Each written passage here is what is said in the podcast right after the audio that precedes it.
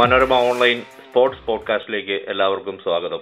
ഞാൻ സുനീഷ് തോമസ് മലയാള മനോരമയുടെ സ്പോർട്സ് എഡിറ്ററാണ്. ഈ പോഡ്കാസ്റ്റിൽ എനിക്കൊപ്പം പങ്കുചേരുന്നത് മലയാള മനോരമയുടെ സ്പോർട്സ് ലേഖകനും അസിസ്റ്റന്റ് എഡിറ്ററുമായ ഷമീർ റഹ്മാനാണ്. ഷമീർ സ്വാഗതം മനോരമ സ്പോർട്സ് പോഡ്കാസ്റ്റിലേക്ക്. സ്വാഗതം എല്ലാവർക്കും സ്വാഗതം. ഇത്തവണ ഞങ്ങൾ ചർച്ച ചെയ്യുന്നത് ലോക ടെസ്റ്റ് ചാമ്പ്യൻഷിപ്പിലെ ഇന്ത്യയുടെ തോൽവിയെക്കുറിച്ചാണ്. ആമുഖമായി പറഞ്ഞാൽ സുകുമാർ അഴീക്കോടിന്റെ ഒരു പ്രഭാഷണ കലയെക്കുറിച്ചുള്ള ഒരു ലേഖനമുണ്ട്. അതിൽ പറയുന്ന ഒരു ഒരു പരാമർശമുണ്ട്. ഏഴ് കടലും കടന്നു വന്ന കപ്പൽ ഒരു കൈത്തോട്ടിൽ വെച്ച് മുങ്ങിപ്പോയി എന്ന്. പ്രഭാഷണവുമായി നേരിട്ട് ബന്ധമൊന്നുമില്ലെങ്കിലും ഇന്ത്യൻ ക്രിക്കറ്റ് ടീമിന്റെ അവസ്ഥയും ഇതുതന്നെയല്ലേ എന്ന് സംശയം തോന്നിപ്പോകും. ലോക ടെസ്റ്റ് റാങ്കിങ്ങിൽ ഒന്നാം സ്ഥാനമുള്ള ടീം. ഇതുവരെയുള്ള എല്ലാ പരമ്പരകളിലും മികച്ച പ്രകടനം നടത്തിയ ഒരു ടീം. ടെസ്റ്റിൽ മാത്രമല്ല ഏകദിനത്തിലും ട്വന്റി ട്വന്റിയിലും എല്ലാം മികച്ച റെക്കോർഡുകളുള്ള ഒരു ടീം. ഓവലിൽ നടന്ന ലോക ടെസ്റ്റ് ചാമ്പ്യൻഷിപ്പിൽ ഓസ്ട്രേലിയയോട് ഒന്ന് പൊരുതാൻ പോലും നിൽക്കാതെ കീഴടങ്ങി. ഷമീർ തോൽവി വിശകലനം ചെയ്യാൻ വളരെ എളുപ്പമുള്ള ഒരു കാര്യമാണ്. എങ്കിൽ പോലും വിമർശിക്കാൻ ഏത് ടീമിനെയും ഏത് പ്രകടനത്തെയും വിമർശിക്കാൻ നമുക്ക് എളുപ്പമാണ്. എങ്കിൽ പോലും ഇന്ത്യയുടെ ഈ നിരാശാജനകമായ ഈ പ്രകടനം വിമർശനം അർഹിക്കുന്നില്ലേ? തീർച്ചയായും വിമർശനം അർഹിക്കുന്നുണ്ട്. സുനീഷ് സുകുമാർ അഴീക്കോടിന്റെ കാര്യം പറഞ്ഞപ്പോൾ എന്റെ മനസ്സിലൂടെ പോയത് മറ്റൊരു ഉപമയാണ്. ഈ പ്ലസ് ടുവിന് എല്ലാ വിഷയത്തിലും നൂറ് ശതമാനം മാർക്ക് വാങ്ങിയ കുട്ടി എൻട്രൻസ് പരീക്ഷയ്ക്ക് പൂജ്യം ഒരവസ്ഥയിലാണ് ഇന്ത്യൻ പ്ലസ് ടുവിന് നന്നായി പഠിച്ചെങ്കിൽ എൻട്രൻസ് എങ്ങനെ എഴുതണം എന്ന് അറിയാതെ പോയ ഒരു കുട്ടിയുടെ അവസ്ഥയാണ് ഇന്ത്യൻ ടീം എന്ന് പറയാം. അതുപോലെ അതുപോലെ ഒരു അവസ്ഥ.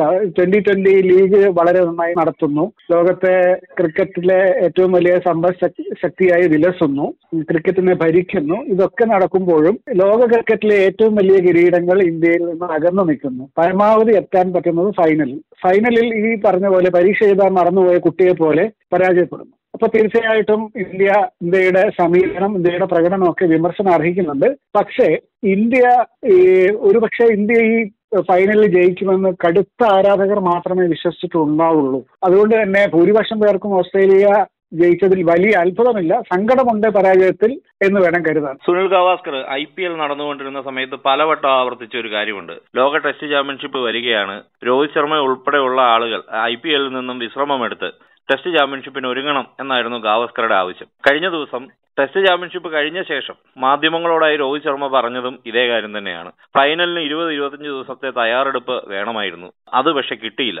ഇതുപോലെയുള്ള വലിയ മത്സരങ്ങൾക്ക് ഒരുങ്ങുമ്പോൾ കൃത്യമായ തയ്യാറെടുപ്പ് ആവശ്യമാണ് എന്ന് രോഹിത് ശർമ്മ പറഞ്ഞു. അപ്പൊ രോഹിത് ശർമ്മ ശരിക്കും ഈ തോൽവി ഈ തോൽവിയുടെ ഉത്തരവാദിത്വം സ്വയം ഏറ്റെടുക്കാതെ ഒരു ക്യാപ്റ്റൻ എന്ന നിലയ്ക്ക് ഉത്തരവാദിത്വം ഏറ്റെടുക്കുന്നതിന് പകരം മറ്റാരെയോ കുറ്റപ്പെടുത്താനല്ലേ ശ്രമിച്ചിരിക്കുന്നത്? അതൊരുപക്ഷെ ക്രിക്കറ്റ് സംഘാടകരെ തന്നെയാണോ? ബി സി സി ഐ ആണോ? അത് ആരെയാണ് ഇതിന് കുറ്റം പറയേണ്ടത് എന്ന് ചോദിച്ചാൽ ഇതൊരു കലക്റ്റീവ് ഫെയിലിയർ ആണ്. ഫുട്ബോൾ പോലെയുള്ള ടീം ഗെയിമിൽ നമ്മളെ ഒരു ഗ്രൂപ്പായിട്ട് ജയിക്കുന്നു ഗ്രൂപ്പായിട്ട് പരാജയപ്പെടുന്നു. വിജയത്തിന്റെ ക്രെഡിറ്റ് ക്യാപ്റ്റൻ അവകാശപ്പെടാമെങ്കിൽ തോൽവിയുടെ ക്രെഡിറ്റും ക്യാപ്റ്റന്റെ അക്കൗണ്ടിൽ പോകേണ്ടതാണ്. പക്ഷേ ഒരു ടീം ഗെയിം എന്ന നിലയിൽ അദ്ദേഹം പരാജയത്തിൽ നിന്ന് ഒളിച്ചോടുന്നതിന് പകരം ഇതിന് കാരണങ്ങൾ ചോദ്യങ്ങൾക്ക് എന്താണ് എവിടെയാണ് പിഴച്ചത് എന്ന ചോദ്യങ്ങൾക്ക് ഉത്തരം പറയുകയാണ് എന്ന് വേണം കരുതാൻ. ആ ഉത്തരങ്ങൾ നമ്മൾ മാത്രം ആ ഉത്തരങ്ങൾ മാത്രം എടുത്ത് ചിന്തിക്കുമ്പോൾ ഒരു പക്ഷെ അദ്ദേഹം ഒളിച്ചോടുകയാണെന്ന് തോന്നും. പക്ഷേ യഥാർത്ഥത്തിൽ ഇന്ത്യയുടെ പതിനൊന്ന് താരങ്ങൾക്കും പിഴവ് പറ്റി എന്ന് തന്നെയാണ് നമുക്ക് ഇതിന് മനസ്സിലാക്കാൻ കഴിയുക. ആരും ഒരു ശരാശരിക്ക് അപ്പുറത്തേക്കുള്ള പ്രകടനം പുറത്തെടുത്തില്ല എന്നതാണ് ഇന്ത്യയുടെ വലിയ തോൽവിക്ക് പ്രധാന കാരണം. വളരെ സത്യം. ഈ ഒരു തോൽവി ഒട്ടേറെ ചോദ്യങ്ങളാണ് ഉയർത്തുന്നത്. ഒരുപക്ഷെ ഇന്ത്യയുടെ പഴയ ടെസ്റ്റ് ക്രിക്കറ്റ് ടീമിനെ നമ്മൾ ഒന്ന് ഒന്ന് താരതമ്യം ചെയ്യാനായി എടുക്കുകയാണെങ്കിൽ സുനിൽ ഗാവാസ്കറും ദിലീപ് ബംഗ്സാർക്കറും ഒക്കെ കളിച്ചിരുന്ന കാലത്തെ ഇന്ത്യൻ ക്രിക്കറ്റ് ടീം ടെസ്റ്റ് മത്സരങ്ങളിൽ ഒരുപക്ഷെ വിജയിച്ചില്ല എങ്കിൽ കൂടിയും പരാജയം ഒഴിവാക്കാനായി പിടിച്ചു നിന്ന് ബാറ്റ് ചെയ്യാൻ ശ്രമിക്കുമായിരുന്നു. ഒന്നോ രണ്ടോ ദിവസങ്ങളിലേക്കൊക്കെ ഇന്നിങ്സ് നീട്ടിക്കൊണ്ടു പോകാൻ അവരെ കൊണ്ട് സാധിക്കുമായിരുന്നു. നമ്മുടെ ഇത്തവണത്തെ നിലവിലെ ഇന്ത്യൻ ക്രിക്കറ്റ് ടീമിന് സാധിക്കാതെ പോയതും ഇത്തരമൊരു കാര്യമാണ് എന്നെനിക്കൊരു അഭിപ്രായമുണ്ട്. കാരണം ഇത് അഞ്ചാം ദിനം വിരാട് കോഹ്ലിയും അജിൻക്യ രഹാനയും ക്രീസിലുള്ളപ്പോൾ ഇന്ത്യൻ ആരാധകരെല്ലാം ഒരു സമനിലയെങ്കിലും ആഗ്രഹിച്ചിരുന്നു. പക്ഷെ അതിലേക്ക് പോലും നിൽക്കാതെ അതിവേഗം ഒരുപക്ഷെ ട്വന്റി ട്വന്റി അല്ലെങ്കിൽ വൺ ഡേ ക്രിക്കറ്റിൽ വിക്കറ്റ് വീഴുന്ന അതേ ലാഘവത്തോടെ വിക്കറ്റുകൾ സമ്മാനിച്ച് ഇന്ത്യൻ ക്രിക്കറ്റ് ടീമിലെ ഓരോ കളിക്കാരനും ക്രീസ് വിടുന്ന കാഴ്ചയാണ് നമ്മൾ കണ്ടത്. അതൊരുപക്ഷെ ഈ ട്വന്റി ട്വന്റിയും ഏകദിനം പോലുള്ള ഫോർമാറ്റുകളുടെ സ്വാധീനം കൂടിയതുകൊണ്ടാവാം നമ്മുടെ കളിക്കാർ ടെസ്റ്റ് കളിക്കുന്ന ശൈലി തന്നെ മറന്നുപോയത് എന്നെനിക്ക് തോന്നുന്നു. ശരിയാണ്. തീർച്ചയായും ഇപ്പോൾ ബാസ്ബോളിന്റെ കാലത്ത് ക്രിക്കറ്റ് ടെസ്റ്റ് ക്രിക്കറ്റ് എങ്ങനെ കളിക്കണം എന്നുള്ളൊരു ആശയക്കുഴപ്പം എല്ലാവർക്കും ഉണ്ട്. ഡിഫെൻസീവ് ബാറ്റിംഗ് എന്നുള്ളൊരു എന്നതൊരു കലയാണ് ഒരു ആർട്ടാണ് ആ കല ഇന്ത്യയുടെ താരങ്ങൾ മറന്നുപോയി എന്ന് തന്നെ നമുക്ക് ചിന്തിക്കാം. കാരണം അതിന്റെ ഏറ്റവും വലിയ വക്താവായിരുന്ന ചേതേശ്വർ പൂജാരെ രണ്ടാം ഇന്നിംഗ്സിൽ പുറത്തായി നോക്കുക. ഒരു അപ്പർ കട്ടിന് ശ്രമിച്ച് അല്ലെ അപ്പർ കട്ടോ സ്കൂപ്പോ എന്ന് പറയാവുന്ന വളരെ വൃത്തികെട്ട ഒരു ഷോട്ടിന് ശ്രമിച്ച് അദ്ദേഹം പുറത്താകുന്നത് നമ്മൾ കണ്ടു. പൂജാരയിൽ നിന്ന് ഒരിക്കലും പ്രതീക്ഷിക്കാത്ത ഒരു ഷോട്ടാണ് അതേപോലെ ഇപ്പൊ നമ്മുടെ പ്രധാന താരങ്ങളെല്ലാം ഓസ്റ്റംപിന് പുറത്തുള്ള അവരുടെ പരാജയം ടെസ്റ്റ് മാച്ചിൽ അവരുടെ പരാജയം വെളിപ്പെടുത്തുന്ന രീതിയിലാണ് പുറത്തായത്. ഇന്ത്യയുടെ ഏറ്റവും പ്രധാനപ്പെട്ട താരമായ വിരാട് കോഹ്ലിയെ ഈ ഏതാനും കഴിഞ്ഞ ഏതാനും വർഷങ്ങളെ അലട്ടിക്കൊണ്ടിരുന്ന ഓസ്റ്റമിന് പുറത്തെ ഫെയിലിയേഴ്സ് വീണ്ടും അദ്ദേഹത്തെ പിടികൂടി എന്ന് നമ്മൾ ഈ രണ്ടാം ഇന്നിംഗ്സിലെ പുറത്തായലിലൂടെ മനസ്സിലാക്കണം. അതേപോലെ തന്നെ ആദ്യത്തെ ഇന്നിങ്സിൽ തങ്ങളുടെ ഓസ്റ്റം എവിടെയാണെന്ന് അറിയാതെ പോയതാണ്. ശുഭ്മൻ ഗില്ലിന്റെയും ചേതേശ്വർ പൂജാരയുടെ ഒക്കെ പുറത്തായലിന് കാരണം. രോഹിത് ശർമ്മയുടെയും പുറത്തായലിന് കാരണം അത്. അദ്ദേഹം എൽ ബി ഡബ്ല്യു ആയി മറ്റു രണ്ടുപേരും ബോൾഡായി എന്നുള്ള വ്യത്യാസമേ ഉള്ളൂ. അത് തന്നെയാണ് കഴിഞ്ഞ ദിവസം രണ്ടാം ഇന്നിംഗ്സിൽ അജിങ്ക്യ രഹായനയുടെ പുറത്താകലിലേക്കും വഴിവെച്ചത്. ഓസ്റ്റമ്പിന് പുറത്ത് ഏത് പന്ത് ലീവ് ചെയ്യണം ഏത് പന്ത് കളിക്കണം എന്നുള്ള ഒരു നിശ്ചയക്കുറവ് ഇന്ത്യൻ താരങ്ങൾക്കുണ്ടായിരുന്നു. അത് ഒരുപക്ഷെ ലിമിറ്റഡ് ഓവേഴ്സ് ക്രിക്കറ്റ് കൂടുതൽ കളിക്കുമ്പോൾ ഉണ്ടാകാവുന്ന ഒരു പ്രശ്നമാണ്. ഇന്നലെ സ്കോട്ട് ബോളണ്ട് ഇന്ത്യ നന്നായി കളിച്ചുകൊണ്ടിരിക്കുന്ന ഘട്ടത്തിൽ വിരാട് കോഹ്ലിയെ ആ അത്തരം ഒരു ശൈലിയിലേക്ക് നയിച്ചു എന്നതാണ് പ്രധാനം. നന്നായി കളിച്ചുകൊണ്ടിരുന്ന കോഹ്ലിയെ അത്തരം ഒരു ഷോട്ടിലേക്ക് നയിച്ചു എന്നുള്ളത് സ്കോട്ട് ബോളറിന്റെ സ്കില്ലാണ്. കോഹ്ലി ആ ട്രാപ്പിൽ വീഴുകയും പുറത്താവുകയും തൊട്ടടുത്ത പന്തിൽ ജഡേജ കൂടെ അടുത്ത തൊട്ടടുത്ത രണ്ടാമത്തെ പന്തിൽ ജഡേജ കൂടി പുറത്താവുകയും ചെയ്തതാണ് ഇന്ത്യയുടെ കാര്യം വിസ്മൃതിയിലേക്ക് പോയി എന്ന് തന്നെ പറയാം. അതെ. കോഹ്ലിയെ പുറത്താക്കിയ സ്റ്റീവ് സ്മിത്തിന്റെ ക്യാച്ചും ഉജ്ജ്വലമായിരുന്നു. ഓപ്ഷന് പുറത്തുപോയ ഒരു പന്ത് ഡ്രൈവ് ചെയ്യാനുള്ള ശ്രമത്തിലാണ് കോഹ്ലി പുറത്താകുന്നത്. ഷമീർ പറഞ്ഞ മറ്റൊരു ഇതിനോടൊപ്പം പറഞ്ഞൊരു നിരീക്ഷണം വളരെ സത്യമാണെന്ന് എനിക്കും തോന്നുന്നു. കാരണം തങ്ങളുടെ ഓഫ് സ്റ്റംപ് എവിടെയാണ് എന്ന് ഇന്ത്യൻ ബാറ്റർമാർ ഒരു ധാരണയില്ലാത്ത പോലെ തോന്നി. അത് ശരിയാണ്. ശുഭ്മൻ ഗില്ലൊക്കെ പന്ത് ലീവ് ചെയ്തപ്പോൾ ആദ്യ ഇന്നിങ്സിൽ ശുഭ്മൻ ഗിൽ ലീവ് ചെയ്തൊരു പന്താണ് അദ്ദേഹത്തിന്റെ സ്റ്റംപുമായിട്ട് പോയത്. അത് ഒരുപക്ഷെ ഈ ടെസ്റ്റ് ക്രിക്കറ്റിൽ ലീവ് വൺ ഡേ ക്രിക്കറ്റും ഒക്കെ മാറി മാറി കളിക്കുമ്പോൾ ട്വന്റി ട്വന്റി ഒക്കെ കളിക്കുമ്പോൾ ഉണ്ടായ ഒരു നിശ്ചയക്കുറവ് തന്നെയാണ്. അല്ലെങ്കിൽ ഒരു ഫൈനലിന് ഒരു ഇരുപത് ഇരുപത്തഞ്ച് ദിവസത്തെ തയ്യാറെടുപ്പ് ഇല്ലാത്തതിന്റെ പ്രശ്നമാണ് എന്ന് നമുക്ക് പെട്ടെന്ന് തന്നെ മനസ്സിലാക്കാൻ സാധിക്കും അല്ലെ? ശരിയാണ്. ഈ പക്ഷെ ഈ ഈ ഒരു തോൽവിയുടെ ഈ വസ്തുതകൾ നമ്മൾ വിശകലനം ചെയ്യുമ്പോൾ ഈ മത്സരത്തിൽ കളിച്ച താരങ്ങളുടെ പിഴവുകൾക്ക് പ്രാമുഖ്യം സ്വാഭാവികമായിട്ടും നമ്മൾ കൊടുക്കും. പക്ഷേ ഈ മത്സരത്തിൽ ഇല്ലാതെ പോയ ചില ആളുകളുടെ അസാന്നിധ്യം നമ്മൾ പ്രത്യേകിച്ച് ഓർക്കേണ്ടതുണ്ട്. കഴിഞ്ഞ കുറച്ച് വർഷങ്ങളായിട്ട് ടെസ്റ്റ് ക്രിക്കറ്റിൽ ഇന്ത്യയുടെ ബാറ്റിംഗ് അത്ര മികച്ചതൊന്നുമല്ല. ആരും വലിയ സംഭാവനകൾ നൽകാറില്ല. ആരെങ്കിലും ഒരാൾ സെഞ്ചുറി അടിച്ചാൽ ഭാഗ്യം എന്നുള്ള അവസ്ഥയാണ്. പക്ഷേ അത്തരം ഘട്ടങ്ങളിലൊക്കെ ഇന്ത്യയെ കരകയറ്റിയിരുന്ന ഒരാളുണ്ട്. ഋഷഭ് പന്ത് എന്ന് എന്ന് പറയുന്ന മധ്യനിരയിൽ ഇന്ത്യയുടെ കരുത്തുറ്റ താരം. അദ്ദേഹമാണ് ഇന്ത്യയെ പലപ്പോഴും അപകടങ്ങളിൽ നിന്ന് രക്ഷിച്ചതും പലപ്പോഴും വിജയത്തിലേക്ക് നയിച്ചതും. പന്തിന്റെ അസാന്നിധ്യം വലിയ ഒരു വിടവായിരുന്നു. അത് നികത്താൻ ഭരതിന് കഴിഞ്ഞില്ല. ഭരത് അതിനടുത്തെത്തിയത് പോലുമില്ല. അതേപോലെ ഈ ബോളിംഗിൽ ഇന്ത്യയുടെ കുന്തമനയായ ജസ്പ്രീത് ബുംറയുടെ അസാന്നിധ്യവും വലിയ ഘടകമായി. അതുപോലെ ടീം സെലക്ഷനിൽ പറ്റിയ ഒരു പാളിച്ച പാളിച്ച എന്ന് തന്നെ പറയണം. ഈ അശ്വിനെ പുറത്തിരുത്തിയത് ശരിയായോ എന്നുള്ള ഒരു ഒരു പുനർവിചിന്തനം ഇന്ത്യൻ ടീം തന്നെ നടത്തുന്നുണ്ടാവും. അത്തരം പിഴവുകളെല്ലാം കൂടിയാണ് ഇന്ത്യയുടെ ഈ പരാജയത്തിലേക്ക് നയിച്ചത്. ടോസ് കിട്ടിയ ഒരു ടീം ആദ്യം ബാറ്റ് ചെയ്യാതെ ബോളിംഗ് തെരഞ്ഞെടുത്തിട്ടും ഇന്ത്യയ്ക്ക് അത് മുതലെടു മുതലെടുക്കാൻ കഴിഞ്ഞില്ല. അവിടെ തുടങ്ങി പരാജയത്തിന്റെ ആദ്യത്തെ കണ്ണി അവിടെ തുടങ്ങി. രോഹിത് ശർമ്മ ആ പിഴവ് ഇന്നലെ ഏറ്റുപറയുകയും ചെയ്തു. കാരണം ബോളിംഗിലാണ് പിഴച്ചത്. ടോസ് ലഭിച്ചു ബോളിംഗ് തുടങ്ങി. ആദ്യ സെഷൻ നന്നായി ബോൾ ചെയ്തു. ആദ്യം ഓപ്പണർമാരെയൊക്കെ പുറത്താക്കാൻ സാധിച്ചു. പിന്നീട് സ്റ്റീവ് സ്മിത്ത് ക്രീസിലേക്ക് വന്ന ആ സമയത്ത് പിന്നീട് അവർക്ക് ഒന്നും ചെയ്യാൻ സാധിച്ചില്ല. അതുപോലെ ഷമീർ സൂചിപ്പിച്ച പോലെ അശ്വിനെ പുറത്തിരുത്തിയ തീരുമാനം മത്സരത്തിന്റെ തുടക്കം മുതൽ ഓസ്ട്രേലിയൻ ബാറ്റർമാരായ പലരും ഇതിനെ ചൂണ്ടിക്കാണിക്കുകയുണ്ടായി മുൻ ഓസ്ട്രേലിയൻ താരങ്ങൾ. ഏറ്റവും ഒടുവിൽ കഴിഞ്ഞ ദിവസം സച്ചിൻ തെണ്ടുൽക്കറും പറഞ്ഞു എനിക്ക് മനസ്സിലാകുന്നില്ല എന്തുകൊണ്ടാണ് അശ്വിന് അവസരം കൊടുക്കാതിരുന്നതെന്ന്. നമ്മളൊരു വേണ്ട രീതിയിൽ ഇന്ത്യ ഈ ലോക ടെസ്റ്റ് ചാമ്പ്യൻഷിപ്പിന് ഒരുങ്ങിയിരുന്നില്ല എന്ന വാദം ഒന്നുകൂടി സാധൂകരിക്കുന്നതല്ലേ? ഇത്തരത്തിലുള്ള പല നിരീക്ഷണങ്ങളും. ഈ യഥാർത്ഥത്തിൽ ഈ ഒരുക്കത്തിന്റെ പ്രശ്നങ്ങൾക്കുപരി കാരണം ഇവരൊക്കെ തന്നെ ഈ ഇംഗ്ലണ്ടിലെ സാഹചര്യങ്ങളിൽ മുൻപും കളിച്ചിട്ടുള്ളവരാണ്. അതുമായിട്ട് ഒരു പരിധി വരെ പെട്ടെന്ന് അക്ലൈമറ്റൈസ് ചെയ്യാൻ ശേഷിയുള്ള താരങ്ങളുമാണ്. ഇപ്പം ഭരതിനെ മാറ്റി നിർത്തിയാൽ ഇന്ത്യൻ നിരയിൽ എല്ലാവരും തന്നെ ഇംഗ്ലണ്ടിൽ ഈ അടുത്ത കാലത്ത് കളിച്ചിട്ടുള്ളവരാണ്. ഓവൽ പിച്ചിൽ കഴിഞ്ഞ തവണ രോഹിത് ശർമ്മ സെഞ്ചുറി നേടിയതാണ്. അദ്ദേഹത്തിന് അറിയാം ആ പിച്ചിന്റെ സ്വഭാവം. കോഹ്ലിക്ക് അറിയാം പൂജാരയ്ക്ക് അറിയാം. പൂജാര അവിടെ കൗണ്ടി ക്രിക്കറ്റ് കളിക്കുന്നതാണ്.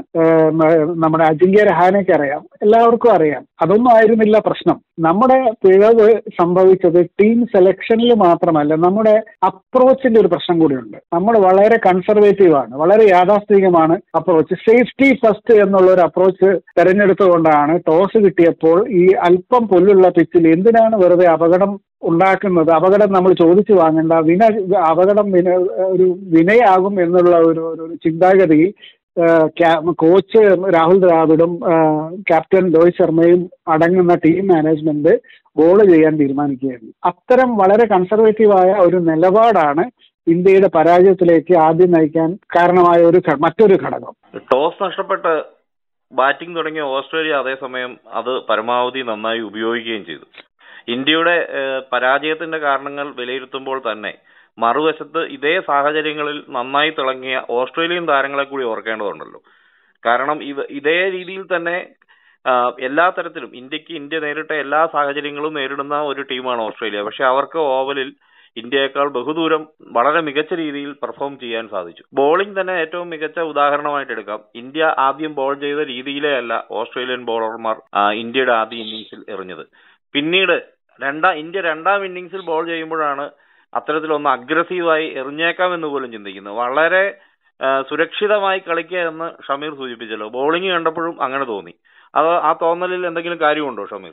ശരിയാണ്. ഇപ്പൊ നമ്മൾ ടെസ്റ്റ് മാച്ചിൽ നമ്മൾ അഞ്ച് ദിവസത്തെ കളിയാവുമ്പോൾ ഈ വലിയ ഒരു പൂരം കാണുന്ന അവസ്ഥയാണ്. അതിൽ നിന്ന് ഒരു ചെറിയ കാഴ്ച നമുക്ക് വേർതിരിച്ചെടുക്കാൻ പ്രയാസമാണ്. പക്ഷേ ടെസ്റ്റ് മാച്ചിൽ പൊതുവെ സംഭവിക്കുന്നത് വിജയിക്കുന്ന ടെസ്റ്റ് മാച്ചുകളിൽ നമുക്ക് ശ്രദ്ധിച്ചാൽ മനസ്സിലാവുന്ന ഒരു കാര്യമുണ്ട്. നമ്മൾ ബാറ്റ് ചെയ്തിട്ട് ബാറ്റ് ചെയ്യുന്ന ഘട്ടത്തിൽ എതിർ ബോളർമാരെ ഡീമോറലൈസ് ചെയ്യാൻ ശേഷിയുള്ള ഒരു ബാറ്റർ നമ്മുടെ ടീമിലുണ്ടെങ്കിൽ നമുക്ക് വിജയം കുറെ കൂടി എളുപ്പമാണ്. ഉദാഹരണത്തിന് ആ റോളാണ് ട്രാവിസ് ഹെഡ് ഇന്ത്യക്കെതിരെ നടപ്പാക്കിയത്. വളരെ കുറഞ്ഞ പന്തുകളിൽ അദ്ദേഹം സെഞ്ചുറി നേടുകയും ഇന്ത്യൻ ബൗളിങ്ങിനെ ചിന്ന ഭിന്നമാക്കുകയും ചെയ്തു. അദ്ദേഹത്തിനെതിരെ ഇന്ത്യ ഇന്ത്യയുടെ ബോളർമാരുടെ ലൈനും ലെങ്ത്തും മോശമായിരുന്നു എന്നുള്ളത് വേറെ കാര്യം പക്ഷേ ഇന്ത്യൻ ബോളിങ്ങിനെ കംപ്ലീറ്റ് പൂർണമായിട്ട് ഡീമോറലൈസ് ചെയ്യാൻ കഴിവുള്ള ഒരു ബാറ്ററായിട്ട് അദ്ദേഹം തിളങ്ങി. അദ്ദേഹത്തിന്റെ പ്രകടനത്തിന്റെ മറവിലാണ് സ്റ്റീവൻ സ്മിത്ത് സെഞ്ചുറി നേടിയത് എന്ന് കൂടി ഓർക്കണം. ഈ ഹെഡിന്റെ ഹെഡിന്റെ രണ്ടും കൽപ്പിച്ചുള്ള എന്ന് പറയാൻ വയ്യെങ്കിലും ആക്രമണത്തിന്റെ ഒരു തണലിലാണ് സ്റ്റീവൻ സ്മിത്ത് തന്റെ ഇന്നിങ്സ് കെട്ടിപ്പടുത്തത്. അപ്പൊ അങ്ങനെ ഡീമോറലൈസ് ചെയ്യാൻ ശേഷിയുള്ള ഒരു ബാറ്റർ ഉണ്ടാവുക. അതേപോലെ തന്നെ നമ്മൾ ബോൾ ചെയ്യുമ്പോൾ എതിർ ബാറ്റിംഗ് നിരയെ ഡീമോറലൈസ് ചെയ്യുന്ന ഒരു ബോളർ ഉണ്ടാവുക. ആ റോളാണ് സ്കോട്ട് ബോളന്റ് ഭംഗിയാക്കിയത്. ഈ ഇത് രണ്ടും ഒരു ടീമിൽ നിന്നുണ്ടായപ്പോൾ ആ ടീമിന്റെ വിജയം വളരെ വലുതായിരുന്നതിൽ സംശയിക്കാനൊന്നും അത്ഭുതപ്പെടാനുള്ള കാര്യമേ ഇല്ല. ഇന്ത്യയ്ക്ക് അങ്ങനെ ആരും ഉണ്ടായിരുന്നില്ല ബാറ്റിംഗിലും ബോളിങ്ങിലും ഈ ആദ്യത്തെ ദിവസം ഔട്ടായ ഉടൻ ഭക്ഷണം കഴിക്കുന്ന ഭക്ഷണം കഴിക്കാൻ പോയ വിരാട് കോഹ്ലി ഒട്ടേറെ വിമർശനങ്ങൾ സോഷ്യൽ മീഡിയയിൽ ഏറ്റുവാങ്ങിയിരുന്നു. രോഹിത് ശർമ്മയുടെ ആറ്റിറ്റ്യൂഡും വളരെയേറെ വിമർശനങ്ങൾക്ക് കാരണമായി. ഇത് ഇന്ത്യൻ ടീമിന്റെ മൊത്തത്തിലുള്ള ആറ്റിറ്റ്യൂഡിനെ ആരാധകർ ചോദ്യം ചെയ്യുന്ന കാഴ്ചയാണ് ഈ ദിവസങ്ങളിൽ സോഷ്യൽ മീഡിയയിൽ കണ്ടത്. കാരണം ജയിക്കണമെന്നൊരു ആഗ്രഹമില്ലാത്ത പോലെ അവരുടെ ബോഡി ലാംഗ്വേജിലും ഒക്കെ അത് പ്രകടമായിരുന്നു. അല്ലെങ്കിൽ ഒരു ക്രീസിൽ പിടിച്ചു നിന്ന് ബാറ്റ് ചെയ്യണം. കുറച്ചു നേരം വിക്കറ്റ് കളയാതെ നോക്കണം എന്നുള്ള ഒരു ആറ്റിറ്റ്യൂഡ് ആരുടെയും ശരീരഭാഷയിൽ ഉണ്ടായിരുന്നില്ല എന്ന രീതിയിലുള്ള വിമർശനങ്ങളാണ് സോഷ്യൽ മീഡിയയിൽ സജീവമായത്. അതിലേക്ക് വരുമ്പോൾ ഒരു പ്രധാനപ്പെട്ട ഒരു കാര്യമുണ്ട്. അതായത് നമ്മുടെ വിജയ ചോദന നമ്മുടെ ഒരു എന്താ പറയുക മോട്ടിവേഷൻ എന്നൊക്കെ പറയുന്ന സംഗതി ഒരു വർഷത്തിൽ എത്ര ദിവസം നമുക്ക് നിലനിർത്താൻ കഴിയും? രണ്ടു മാസം പിന്നിട്ട് I P L tournament mentally Indian താരങ്ങളെ ഡ്രെയിൻ ചെയ്തിട്ടുണ്ടായിരുന്നു. മാനസികമായിട്ട് അവർ ഒരു ആത്മവിശ്വാസം അല്ലെങ്കിൽ പ്രചോദനം കിട്ടുന്ന ഒരു മാനസികാവസ്ഥയിലാണെന്ന് സങ്കല്പിക്കാൻ പറ്റുന്നത് ഒരു നമുക്ക് പോലും സങ്കല്പിക്കാൻ പറ്റില്ല. ഈ വർഷത്തിൽ ക്രിക്കറ്റ് മത്സരങ്ങളുടെ എണ്ണം എത്രയുണ്ട്? ഒരു ഒരു മനുഷ്യൻ എന്ന നിലയ്ക്ക് നമുക്ക് സ്വയം എത്ര നാൾ പ്രചോദിതനായി തുടരാൻ പറ്റും? അപ്പോൾ ഒരു ആത്മപ്രചോദനം എന്ന് പറയുന്നത് ടീമിന്റെ ഒരു സംഘപ്രചോദനം കൂടി എല്ലാവർക്കും പ്രചോദനം ഉണ്ടാകുമ്പോഴാണ് ടീമിലും അത് റിഫ്ലക്ട് ചെയ്യുന്നത്. ഈ ഐ പി എൽ പോലെ വളരെ നീണ്ട ഒരു ടൂർണമെന്റിന് ശേഷം മിക്കവാറും എല്ലാവരും ഇന്ത്യൻ ടീമിലെ മിക്കവാറും എല്ലാവരും ഐ പി എൽ കളിച്ചവരാണ്. അല്ലെങ്കിൽ ടീമിന്റെ ഭാഗമായിരുന്നവരാണ്. അവർ ആ ഒരു മെന്റൽ പ്രഷർ കഴിഞ്ഞിട്ട് ഇതിന് വരുമ്പോൾ അവർ ഡ്രെയിൻഡ് ആണ്. അവർക്ക് ഒരു മോട്ടിവേഷനും ഇല്ല. ഇന്ത്യൻ ടീം എന്ന് പറയുന്ന സെറ്റപ്പ് അവർക്ക് അപ്പോൾ അപരിചിതമാണ് ആ ഒരു സെറ്റപ്പിലേക്ക് വീണ്ടും ഇഴുകി ചേർന്ന് വരാൻ അവർക്ക് കഴിഞ്ഞില്ല എന്നത് പകൽ പോലെ വ്യക്തമായിരുന്നു. അപ്പോൾ നമ്മൾ പറഞ്ഞു വരുന്നത് അവിടേക്ക് തന്നെയാണ്. മത്സരങ്ങളുടെ ആധിക്യം കളിക്കാർ നേരിടേണ്ടി വരുന്ന മാനസിക സമ്മർദ്ദം ഇതെല്ലാം ഇന്ത്യയുടെ പ്രകടനത്തെ കാര്യമായി ബാധിക്കുന്നുണ്ട്. ഇന്ത്യൻ ക്രിക്കറ്റ് ടീമിന്റെ പ്രകടനത്തെ. പണ്ട് ഉണ്ടായിരുന്നതിന്റെ മുൻപ് ഇന്ത്യയുടെ ഇന്ത്യൻ ക്രിക്കറ്റിന്റെ സുവർണകാലം എന്ന് വിശേഷിപ്പിക്കപ്പെടുന്ന ഇപ്പോഴും സുവർണകാലം തന്നെയാണ്. എങ്കിലും ആ ഒരു നല്ല കാലം എന്ന് പറഞ്ഞ ആളുകൾ ഓർമ്മിപ്പിക്കുന്ന അക്കാലത്തുണ്ടായിരുന്നതിന്റെ ഇരട്ടിയിലേറെ മത്സരങ്ങൾ ഇപ്പോൾ ഇന്ത്യൻ ക്രിക്കറ്റ് ടീം കളിക്കേണ്ടി വരുന്നു. അതിൽ തന്നെ എല്ലാവർക്കും ആവശ്യത്തിലേറെ മാനസിക സമ്മർദ്ദം നേരിടേണ്ടി വരുന്നു. ഇതെല്ലാം ഷമീർ പറഞ്ഞ പോലെ പ്രചോദിതരായിരിക്കാൻ ഒരു പരിധിയുണ്ട്. പ്രചോദിതരായിരിക്കാൻ പറ്റുന്ന കാലാവധിക്ക് കാലയളവിന്. എല്ലാ കാലവും വിജയദർശനയോടെ എല്ലാ ദിവസവും മത്സരങ്ങളിൽ പങ്കെടുക്കുക എന്ന് പറയുന്നത് വളരെ ബുദ്ധിമുട്ടുള്ള കാര്യമാണ്. രോഹിത് ശർമ്മ ഈ മത്സരശേഷം പറഞ്ഞ കാര്യം ഇതായിരുന്നു. ഇരുപത്തഞ്ച് ദിവസമെങ്കിലും ഒരുങ്ങാൻ തയ്യാറെടുപ്പ് നടത്താൻ സമയം നൽകേണ്ടിയിരുന്നുവെന്ന്. അത്തരമൊരു വിശ്രമം പോലും ഇല്ലാതെ ഐ കഴിഞ്ഞ ഉടൻ അടുത്ത വിമാനത്തിൽ ലണ്ടനിലേക്ക് വിമാ കയറേണ്ടി വന്ന ലണ്ടനിലേക്ക് പുറപ്പെടേണ്ടി വന്ന ഓവലിൽ ഓവലിൽ എത്തേണ്ടി വന്ന ഇന്ത്യൻ ക്രിക്കറ്റ് താരങ്ങളുടെ അവസ്ഥ കൂടി നമുക്ക് ഈ സമയത്ത് മനസ്സിലാക്കേണ്ടതുണ്ട് എന്ന് തോന്നുന്നു. ഷമീർ ഇനി വരാൻ പോകുന്നത് വൺ ഡേ ലോകകപ്പാണ്. അത് ഇന്ത്യ ആതിഥ്യം വഹിക്കുന്ന ലോകകപ്പാണ്. അതിനു മുമ്പ് ഒരു ഏഷ്യ കപ്പ് ക്രിക്കറ്റ് ഉണ്ട്. സത്യത്തിൽ ഇന്ത്യൻ ക്രിക്കറ്റ് താരങ്ങൾക്ക് വിശ്രമിക്കാൻ പോലും ഒട്ടും സമയമില്ലാത്ത വിധത്തിൽ മത്സരങ്ങളുടെ ആധിക്യമാണ് ഇന്ത്യൻ ക്രിക്കറ്റ് ടീമിന് ഇത്തവണ സ്വന്തം നാട്ടിൽ നടക്കുന്ന ലോകകപ്പിൽ. കിരീടം നേടാൻ സാധിക്കുമോ എന്ന തരത്തിലേക്കുള്ള ചർച്ചകളിലേക്ക് നമ്മൾ എത്തിക്കൊണ്ടിരിക്കുന്ന ഒരു സമയത്താണ് ഈ ഈ കാര്യം കൂടി ചർച്ച ചെയ്യപ്പെടേണ്ടത്. ശരിയാണ്. ഈ നമ്മൾ ഒരു കാര്യം പ്രധാനപ്പെട്ടതായിട്ട് നമ്മൾ നേരത്തെ സൂചിപ്പിച്ച ഒരു കാര്യമാണ്. ഇന്ത്യൻ ടീമിന്റെ വളരെ യാഥാസ്ഥിതികമായ ഒരു അപ്രോച്ച്.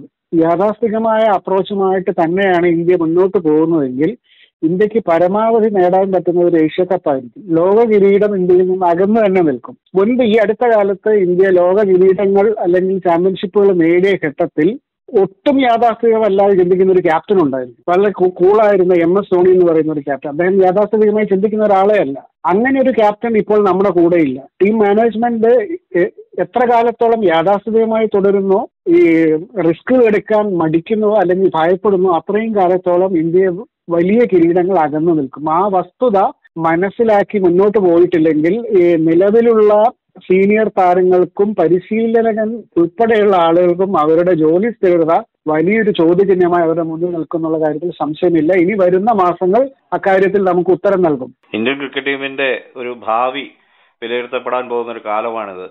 തുടർച്ചയായുള്ള മത്സരങ്ങൾ കളിക്കാരുടെ ഒരു പ്രകടന മികവിനെയും ആക്രമണോത്സുകതയുടെ ഒക്കെ മുനയൊടിക്കുന്നു. ഒപ്പം ആരാധകരെ വല്ലാതെ ബോറടിപ്പിക്കുകൂടെ ചെയ്യും. തുടർച്ചയായ മത്സരങ്ങളിൽ പരാജയപ്പെടുന്നത് കിരീട നേട്ടങ്ങൾ ഇല്ലാതെ പോകുന്നത്. ഈ കാര്യങ്ങളെ തിരിച്ചറിയാൻ ഇന്ത്യൻ ക്രിക്കറ്റ് ഭരണസമിതിക്ക് നേരത്തെ കഴിയുമെന്ന് നമുക്ക് പ്രത്യാശിക്കാം. വീണ്ടും അടുത്ത പോഡ്കാസ്റ്റുമായി നമുക്ക് വീണ്ടും കാണാം. എല്ലാവർക്കും thank you thank you very much